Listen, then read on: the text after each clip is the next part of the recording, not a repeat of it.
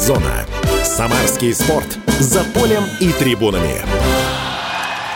Это «Фанзона» — программа, которая расширяет границы спортивного мировоззрения. У микрофонов Дмитрий Кривенцов, Михаил Горинов. Миш, привет. Да, Дим, привет. И сегодня мы поговорим о стрельбе из лука. И не случайно, ведь стрельба из лука тоже развита в Самарской области. И поговорим мы с председателем президиума Самарской областной федерации стрельбы из лука, действующим спортсменом, мастером спорта России, судьей первой категории Андреем Бабушкиным. Андрей, добрый день. Добрый день. Ни, ни в чем не ошиблись, все регалии правильно. Все правильно.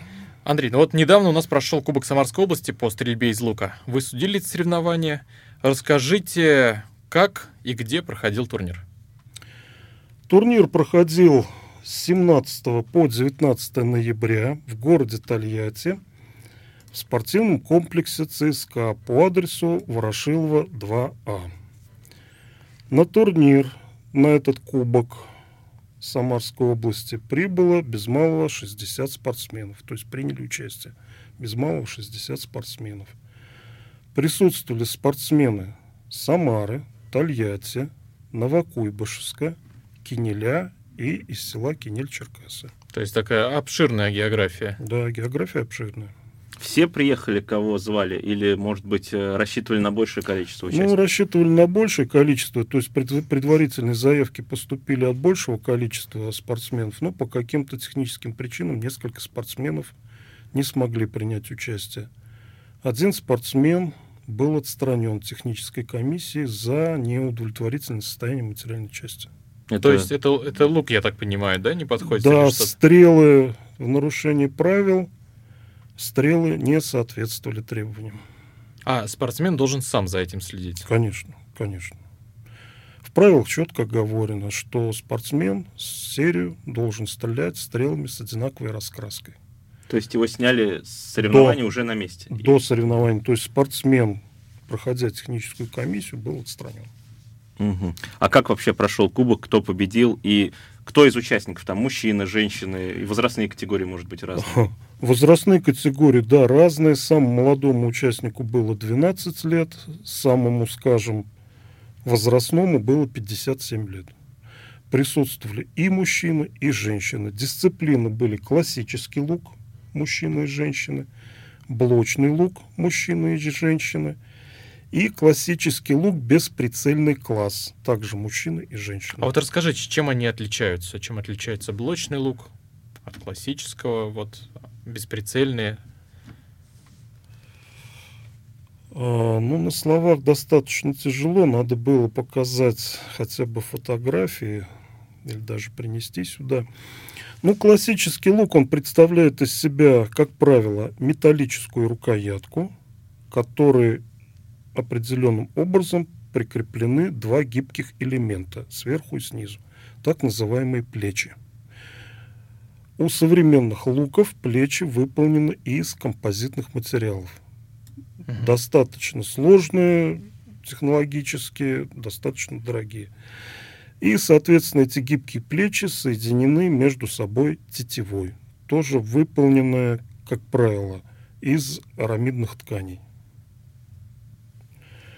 Вот. э, Спортсмен использует, допускается использование спортсменом прицельных приспособлений, специальных устройств кликеров, полочек, Мгм. А кликеры это... Кликер, он сигнализирует о том, что стрела вытянута на требуемую, на требуемую глубину. Мгм.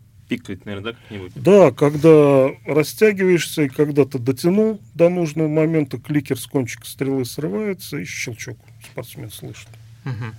То есть я, я к тому, что все это серьезно, это действительно спортивные...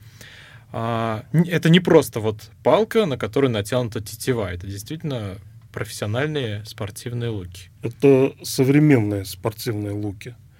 Блочный лук, у него история достаточно помоложе. Первые блочные луки, наверное, появились, ну, по крайней мере, вот у нас в Самаре, я знаю точно, первый лук появился в 93 году. А вообще их изобрели в конце 80-х годов. То есть это самый современный вид лука. У блочного лука также есть рукоятка, выполненная из металла, как правило. Плечи, гибкие элементы, и система тросов и блоков, которые позволяют, скажем, снизить нагрузку на стрелка при полностью растянутом луке – вот, и в то же время при выстреле придать максимальное ускорение стрелы. Как правило, блочный лук используется как для спорта, так и для охоты. А вот эти все луки, про которые мы говорим, они с оптическими системами, я так, я правильно понимаю? С прицелами. Прицелами, да? Прицел может быть как механический, без использования каких-то линз, также может быть и с линзами. Угу. А вот есть бесприцельные дисциплины. Там есть. ничего, ничего этого нет. Да, бесприцельные дисциплины это такая дисциплина, в которых прицелы отсутствуют в принципе. То есть стрелок стреляет только на уровне своих инстинктов. А, вот какие дисциплины сложнее, можно, наверное, так сказать, или они примерно по сложности одинаковые? Тут, наверное, их нельзя так сравнивать. То есть у каждого, у каждого свои сложности и... Блочный лук, он сложен технически. Угу. Но блочный лук, наверное, самый мощный и самый точный. То есть это среди луков как бы снайперская винтовка. С другой стороны, если взять длин, длинный английский лук, лонгбоу так называемый, с него надо, чтобы научиться стрелять, очень много тренироваться, чтобы выработать, развить себе эти инстинкты. Тоже это очень сложно. Это преимущество или предпочтение, но это как у кого на душу ляжет, как говорится, на вкус и цвет. А вот можно вообще перейти из одной дисциплины в другую, и насколько это сложно, и насколько это частая история? Ну, допустим, пострелял из одного лука, а чувствуешь, что это не твое, хочешь попробовать что-то другое. Ну, немножко, наверное, не так, не, не твое, а бывает так, что спортсмен, достигнув достаточно высокого уровня, как бы присыщается, у него пропадает mm-hmm. интерес, и он переходит в другую дисциплину. Очень много спортсменов, которые с блочного лука переходят на лонгбоу. А есть такие, кто вообще во всех дисциплинах? То есть и там выиграл, и здесь, и... Или это вот все освоить тяжеловато? Нет, все дисциплины освоить это сложно. Можно дойти до какого-то уровня, скажем, до уровня кандидата мастера спорта, но освоить все одинаково нереально. А вот вы говорите, переходят все в лонгбол. Как а, правило. Вот а сколько почему? я знаю людей. Почему?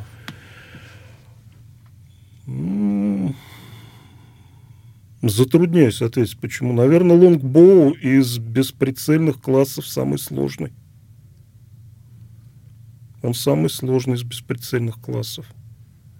И у всех, наверное, желание попробовать себя как раз на. Да, таком... и, наверное, больше да. азарта здесь. Все зависит от мотивации спортсмена. Угу. Если спортсмен настойчивый, и, как правило, спортсмен никогда не сдается, освоив одну дисциплину, он знает, что он там достиг потолка у него, соответственно, интерес остается, и он должен что-то осваивать дальше. Но опять же, он не будет осваивать самое простое, ему интересно сложное. Что такое спорт? Это борьба с самим собой. Спорт же это а, основная цель спорта это не занять первое место на пьедестале и получить нашу медальку. Нет, это побороть самого себя. Вот вы, кстати, описали ну, луки, то, что технические какие-то приспособления, плечи. А вообще, как сейчас лук выглядит? Насколько он похож визуально на тот, который там в книгах про Робин Гуда и прочих? Есть класс исторических луков, которые, ну, почти полностью соответствуют лукам, которые использовались несколько тысяч лет назад. То есть также сделаны из дерева, с использованием тех же самых материалов, с использованием там кожи различных животных – деревянные стрелы, самодельные наконечники. То есть это вот пол полностью аутентично? Полностью аутентично. И есть направление у нас среди молодежи, не только молодежи, и взрослых людей, реконструкторы. Угу. Да, которые с удовольствием стреляют из этих исторических луков. Но у них, наверное, меньше функциональности, скажем так. Нет. То есть Нет. можно на равную выпустить стрелу, да? Э, вы имеете в виду функциональности с чем? С Ну, мощность, точность, то есть вот э, такие характеристики. А лучники, как правило, соревнуются в одних классах. То есть историки с историками, блочники с блочниками, классики с классиками. Ну, то есть, э, если они будут вместе друг против друга, то тут разница, конечно, будет точно. Ну, тут уже будет зависеть от уровня стрелка. Если, скажем, со мной выйдет соревноваться историк, ну, не факт, что он где-то приблизится там. Друзья, уходим в небольшую паузу, оставайтесь на фан-зоне. Фанзона.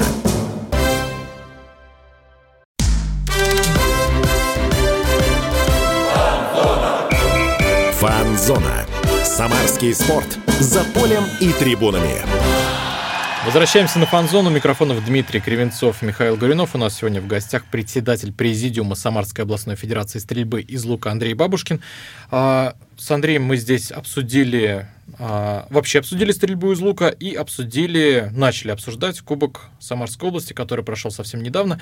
Андрей, вот мне интересно, как проходят эти соревнования, какой у них формат? То есть там один на один стрелки соревнуются, или как-то еще, может быть, они все вместе там в одном зале стоят и стреляют одновременно? Как вообще все это устроено?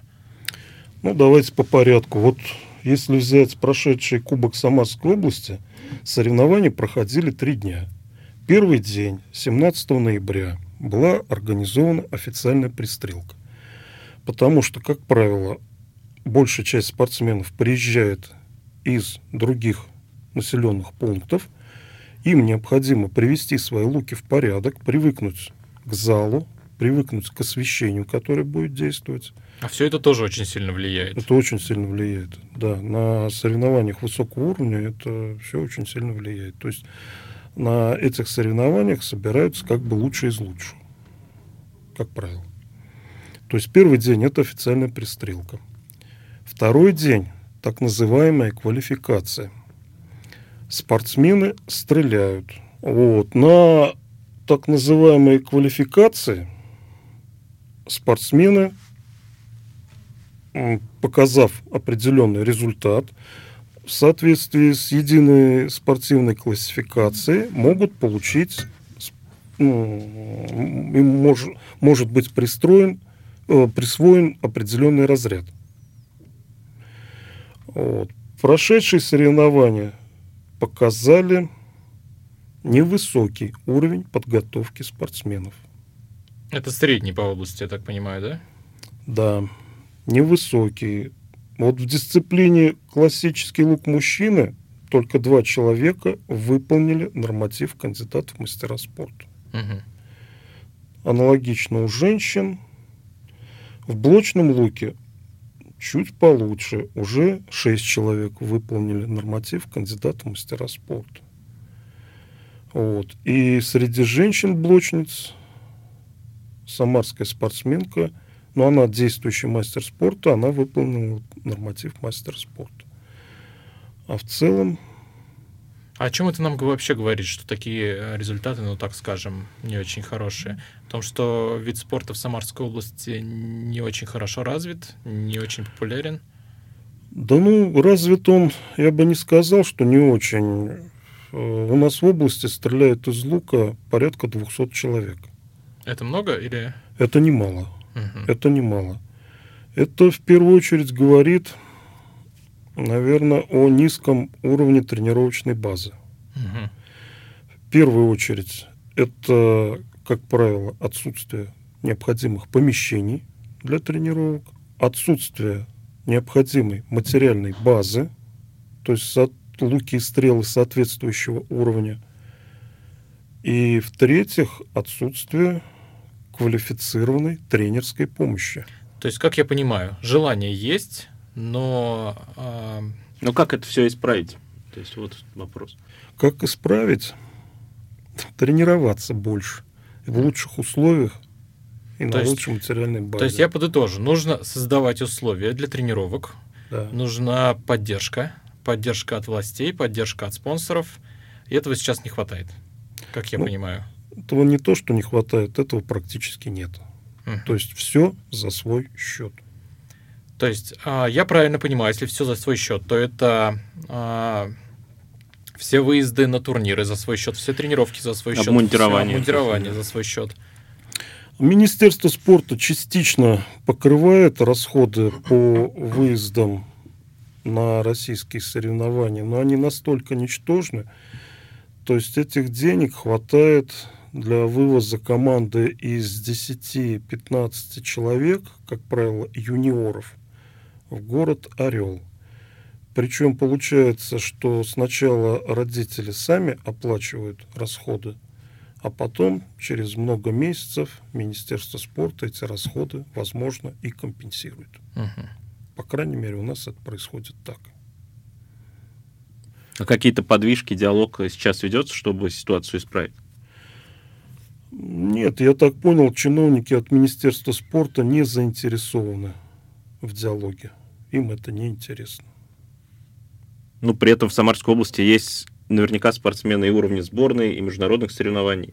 То есть те, кто достойно регион представляют. Да, конечно. Вот у нас э, в нашей федерации есть два спортсмена, которые входят в состав сборной России. А, За этот год сборная команда Самарской области принесла в копилку по чуть более 20 медалей с соревнований всероссийского уровня. Солидно. Это очень солидно. Вот. А по нашей федерации кандидатами в состав сборной Самарской области входит 69 человек. Мгм. И уже вот из этих кандидатов при комплектовании сборной отбираются лучшие из лучших. А То вообще- есть можно назвать Самарскую область вообще одной из сильнейших в стране по стрельбе из лука. Насколько Да. мы высоко. Да, да. То есть в дисциплине 3D Самарской области, я бы сказал, она всегда лидирует на пьедестале. А вот расскажите про дисциплину 3D, потому что перед э, нашей передачей мы с вами немножко поговорили, и вы мне рассказывали, что это очень интересная дисциплина. Она действительно такая есть. Расскажите вот нашим слушателям. Ну, в стрельбе из лука есть два направления. Первое направление, как бы классическое, академическое, это стрельба по бумажным мишеням на известных дистанциях. Зимой соревнования проходят в зале на дистанции 18 метров. Летом соревнования проходят на открытом воздухе, и дистанции колеблются от 90 метров до 30 метров. А есть еще молодое направление, которое недавно только вошло официально. Это направление 3D стрельба из лука. Спортсмены стреляют по мишеням, которые имитируют животных, как размером, так и раскраской, и стреляют на пересеченной местности, то есть в лесу, в поле, где-то у ручья, у воды – и стреляют с неизвестных дистанций. То есть спортсмены по определенному маршруту перемещаются от точки стрельбы до точки стрельбы и от своих колышков, которые определяют дистанцию, стреляют по мишени. Вот. Дисциплина практически полностью имитирует реальную охоту на зверей из лука. Ну, Это, я так понимаю, очень молодая дисциплина. Да, она буквально вот несколько лет только принята РФСЛ как официальная дисциплина. Ну, это Утверждены правила. Все делается для зрелищности, да? То есть вот это, наверное, один из самых зрелищных видов э, стрельбы из лука. Или почему такая дисциплина вообще появилась, как по-вашему? Ну, эта дисциплина культивируется не только в России, а и во всем мире. Очень развита в Европе и в Америке. И буквально несколько лет назад российские спортсмены достаточно успешно выступали. У нас есть в России Михаил Поддевалин, который буквально вот три года назад стал чемпионом мира по стрельбе из длинного лука. В дисциплине длинный лук. Любопытно все это. Вот. а, я не знаю, сейчас мы успеем спросить, это не успеем спросить, но я, по крайней мере, начну. Если что, перейдем в следующий блок. Вообще, расскажите про снаряжение для стрельбы из лука и насколько, насколько это дорогой вид спорта. Все зависит от уровня подготовки спортсмена. Для начинающего спортсмена комплект может стоить от 20 до 30 тысяч рублей. Для топового спортсмена там уже должна быть идеальная материальная часть, ну, где-то от 300 тысяч рублей. Ого. Это в дисциплине блочный лук. Это ну, самый дорогой, самый технически сложный. Мгм. Вот. Хотя есть и длинные луки, английские луки лонгбоу, которые там стоят 150 тысяч сам лук. Но это штучные экземпляры. Мгм. Это вот для чемпионов мира. То есть, э, я так понимаю, что если, если хочешь этим заниматься, это, в принципе, не так дорого. Ну, 30 тысяч, если сравнить с другими видами спорта, но это где-то вот, вот в середине. А дальше уже, если хочешь профессионально этим заниматься, то понятно, что придется в это во все вкладываться. Я всегда говорил и буду говорить, э, более дорогую матчасть надо приобретать осознанно. Когда ты себе четко можешь дать отчет, что тебя действующая матчасть не устраивает по таким-то, таким-то критериям, но если ты приобретаешь что-то дороже, ты получаешь дополнительно то-то, то-то, то-то. Когда ты себе это можешь объяснить, тогда есть смысл приобретать более дорогую матчасть. Друзья, уходим в небольшую рекламу, оставайтесь на фанзоне. Фанзона.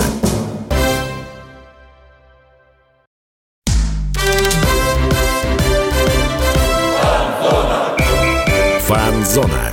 Самарский спорт. За полем и трибунами. Возвращаемся на фан-зону. Микрофонов Дмитрий Кривенцов, Михаил Горюнов. И у нас сегодня в гостях председатель президиума Самарской областной федерации стрельбы из лука Андрей Бабушкин.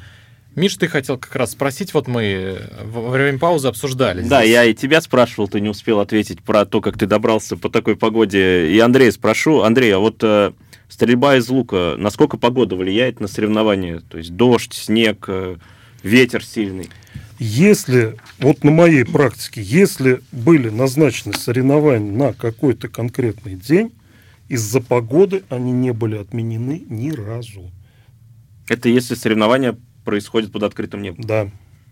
Да. Это, это, я так понимаю, ливень, ветер сильный, все равно все это, все это погоду. проходит, да? В любой Но это же очень сильно влияет, на даже стрельба из лука. Ты, ты выпускаешь стрелу, и стрела, ну, Спортсмены все участвуют в равных условиях. Это основной принцип.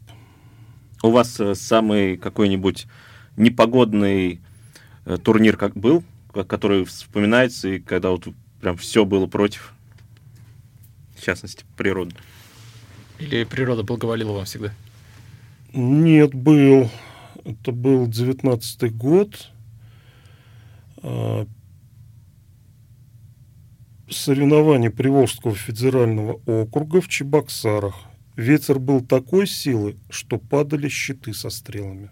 Ничего себе. Да. И как справлялись с этим? Стреляли?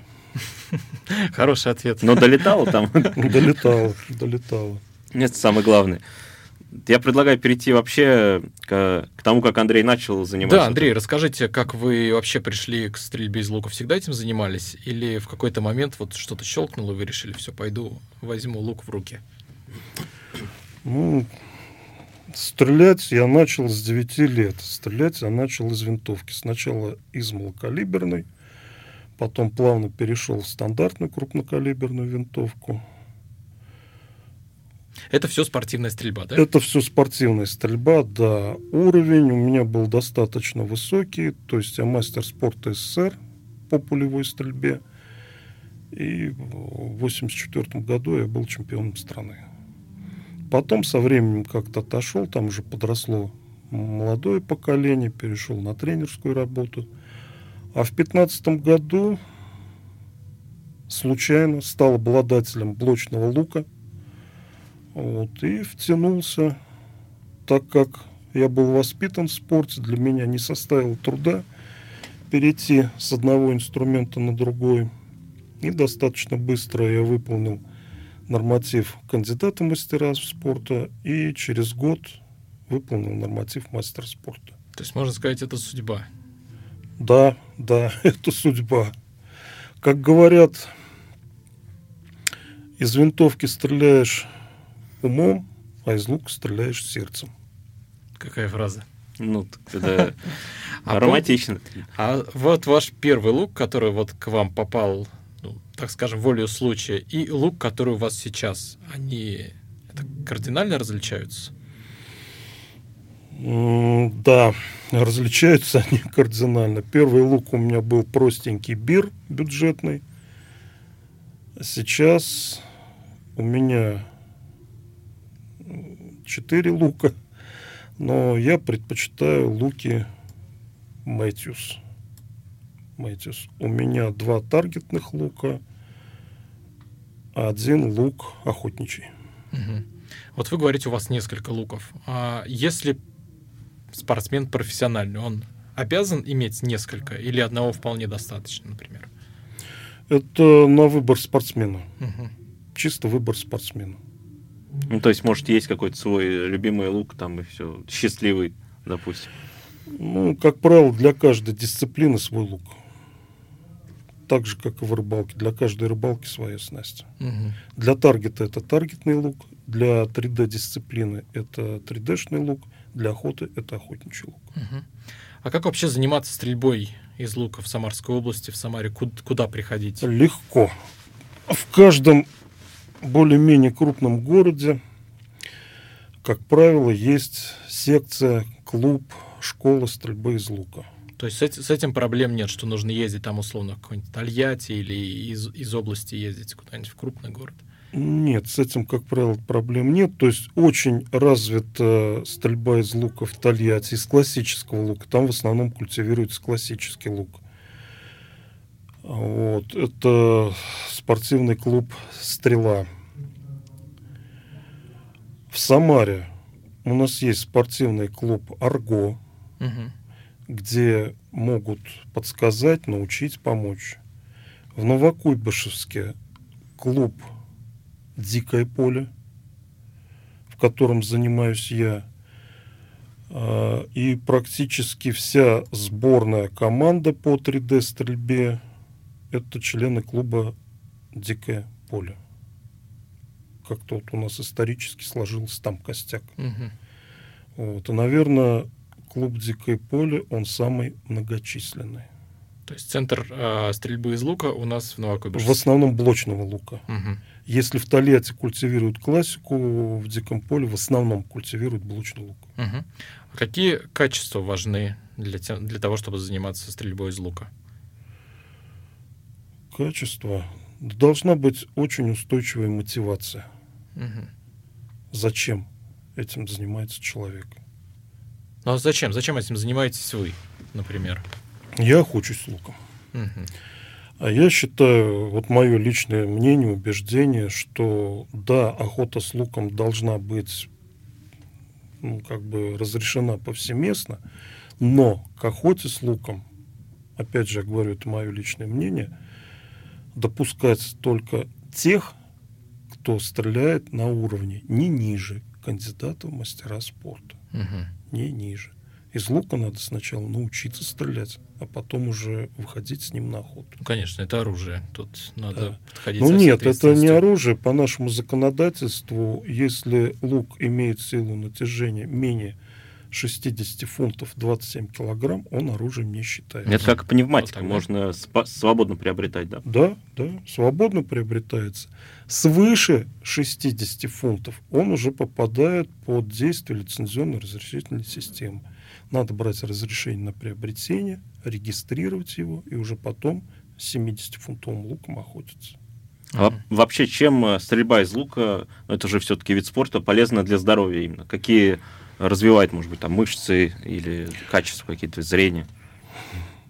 Ну, для начала, вот мой блочный лук имеет усилие растяжения 60 фунтов, 27 килограмм. Как я уже ранее говорил, за тренировку я делаю до 200 выстрелов. Мгм. Вот посчитайте, 27 килограмм поднять 200 раз. Ну, Ну, это это как- это такой как вот спортзал- нормальный это как поход в спортзал спортзал, да. Да, да, нет, это физическая нагрузка значительная. При растяжении лука начинают функционировать такие мышцы спины, которые в обычной жизни атрофированы. Мгм. Особенно, я думаю, у офисных работников. У нас с тобой. Ну, Я не Нет. встану после Нет, ну все это постепенно, нагрузка постепенно увеличивается. М, Занявшись стрельбой из лука, то есть освоив лук, я забыл про боль в спине. Хорошая реклама. Кстати, про боли. э, опять же, это вид спорта, и как и почти любой вид спорта, я не знаю, может быть, за исключением шахмат, хотя там могут быть какие-нибудь переломы пальцев, чем травмоопасна стрельба из лука? Какие-то риски. Какие вообще? самые частые травмы у спортсменов, которые этим занимаются? Если соблюдать технику безопасности беспрекословно, травмы исключены. Ну, ну это, а, это в идеальном мире. Ну, наверняка нет, были же, да? Есть, есть, есть, э, скажем, травма начинающего стрелка. Когда стрелок получает по руке тетевой, когда он неправильно держит лук. Ну, как правило, хватает одного-двух раз, и стрелок уже изменяет положение левой руки и держит лук правильно. Я сам mm. тоже через это прошел. Удар тетевой настолько сильный, что синяк с кровоподтеком. Ух ты. Ну, как, как и везде, нужно подходить с умом, с головой и да. с холодной головой. А в каком возрасте можно прийти на занятия? В каком возрасте можно начинать стрелять из лука? А, в дисциплине классический лук, в принципе, ограничений по возрасту нет. Но не рекомендуется детям, пока еще не окреп скелет. Угу. Все-таки, я бы сказал, где-то с 12-14 лет, не ранее. Предельный возраст. Ну вот мне седьмой десятка, я стреляю из лука. Считаю, что еще несколько лет я смогу свободно стрелять. То есть, если, если есть желание, то ограничений нет. Угу. Насколько вообще хватает, кстати, лука? Э, часто его нужно менять? Э, по мере роста спортивного мастерства. Если стреляешь интенсивно, есть э, расходный материал на луке, в частности тетива, который выдерживает ну, там, до 2000 выстрелов. Я тетиву меняю раз в год, раз в полтора года. Но это расходный материал. Друзья, к сожалению, время подходит к концу. Это была Фанзона. Дмитрий Кривенцов, Михаил Гуринов. И у нас сегодня в гостях был председатель президиума Самарской областной федерации стрельбы из лука Андрей Бабушкин. Андрей, спасибо вам большое. Было очень интересно. Спасибо вам. Всем пока. Всем пока. Фанзона.